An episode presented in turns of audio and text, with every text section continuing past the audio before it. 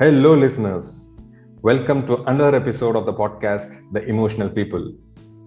I'm sure you're finding the conversation that we are having with our mental health expert, Nidhi Karya, quite interesting. We have completed about four episodes now. Yeah, one, two, three, four. Yes, four episodes, wherein we spoke a lot of insights. We got to know a lot of things about ideal mental health, the characteristics of mental health, everything from Nidhi.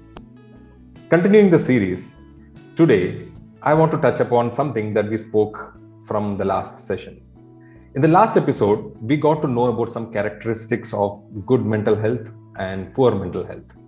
So today, what I want to ask Nidhi is how does poor mental health can lead to addictions, any kind of addictions? How does that poor mental health that we saw, what are the characteristics, can lead someone to some addictions? Yes, Nidhi, what do you say? So, uh, yeah, hi, Mani. Uh, once again, thank you for having me here. So now, when we, when we say mental health and addiction, how does uh, you know poor mental health leads to addiction? So we we always you know uh, all of us um, must have come across, heard, seen, or some of us might even experience you know that um, if something bad happens to us or if something or some if we lose something or someone in life, we always uh, search for a replacement. Okay, mm-hmm, so for many of us, the what is a replacement? Replacement is some kind of addiction. You know, uh, we we often see uh, during our teens, you know, we see uh, boys around who you know just uh, had a breakup or you know if somebody loses somebody in life mm-hmm. then at that point in time what happens is okay so today i'll go and i'll just smoke and that makes me feel better so what? Hmm. When was the first time he went and he, uh, you know, he thought of smoking? That was the time when he said that, you know, he he made up mind.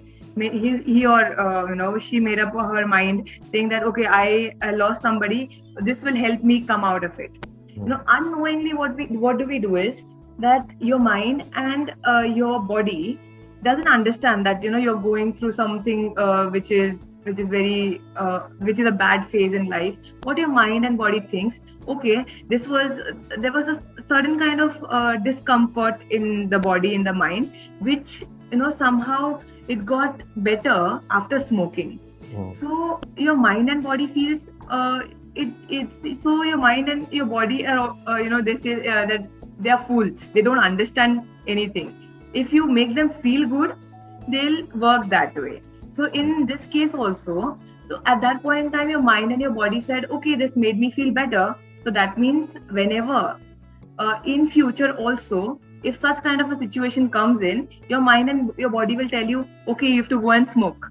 So that becomes an addiction. So unknowingly, first time, what do we do? Just you know, just to come out of certain situations, we go and we start doing things which we're not supposed to do. Uh, in my example, I said that uh, somebody goes and smokes. Maybe yep. somebody starts drinking. Yep. so uh, later on probably uh, you know these these emotions just uh, fade away.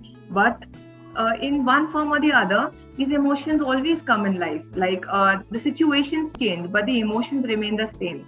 So then any other situation you know we try to fight. What do we do is we don't try to face it. We just go and you know let's drink let's smoke. So that's how addiction is developed and uh, you know uh, your mind and your body again says that okay this is making me feel better so let's do it. So hmm. that's how uh, it happens. That's how it works basically. Your psychological aspect comes in here. Yes. Yes nidhi. I, I know it very much uh, also being this coach working on the same line of emotional well-being i totally uh, can relate to what you're saying. Because when people start it like you rightly said of due to some incidents or something that happened in life it yeah. starts unknowingly as something to divert your mind as something in which you can get some peace and calm or something away from the that pain or the that suffering that someone is going through. And eventually it becomes a habit right? Eventually people unknowingly go and do it multiple times and then then we have seen i'm sure you must also have seen people where they go to the extreme that without those habits they cannot live you know? It has become part of their life. And then it becomes really hard for them to come out of uh, that particular thing. So, anything comes to your mind, uh, Nidhi, at this point? So, is, is there any way for um, somebody getting into something like that to get awareness, or, or or if the person is not aware, is it possible that somebody around him, maybe some near and dear, or somebody can help him? If, if yeah So, firstly, you know, the thing is that we need to understand, I mean, as you said, awareness. So, you have to be self aware, your body, and you have to, you know, make yourself aware firstly. If that is not happening, probably, you know, if you're seeing somebody uh, over there, maybe they can explain, uh, you know, this person in, in the same manner that, you know, uh, why, why do you need this support? I mean, are you so mentally and physically weak that you really need this support? Can you do something else? Apart from that this that can make you know that you can make your habit which is like on a better side you know mm. on a good side. Maybe you know uh, this this feeling could not be you know just you cannot just say that okay it'll just uh, in a quick span it'll just go away. It won't you know. But you need to make yourself aware that okay uh, sometime later probably it's just a matter of time. I need to just hold on there you know before uh, jumping into something i need to hold on. I need to understand i need to gauge the situation and probably that that can help. Yeah. Yes yes.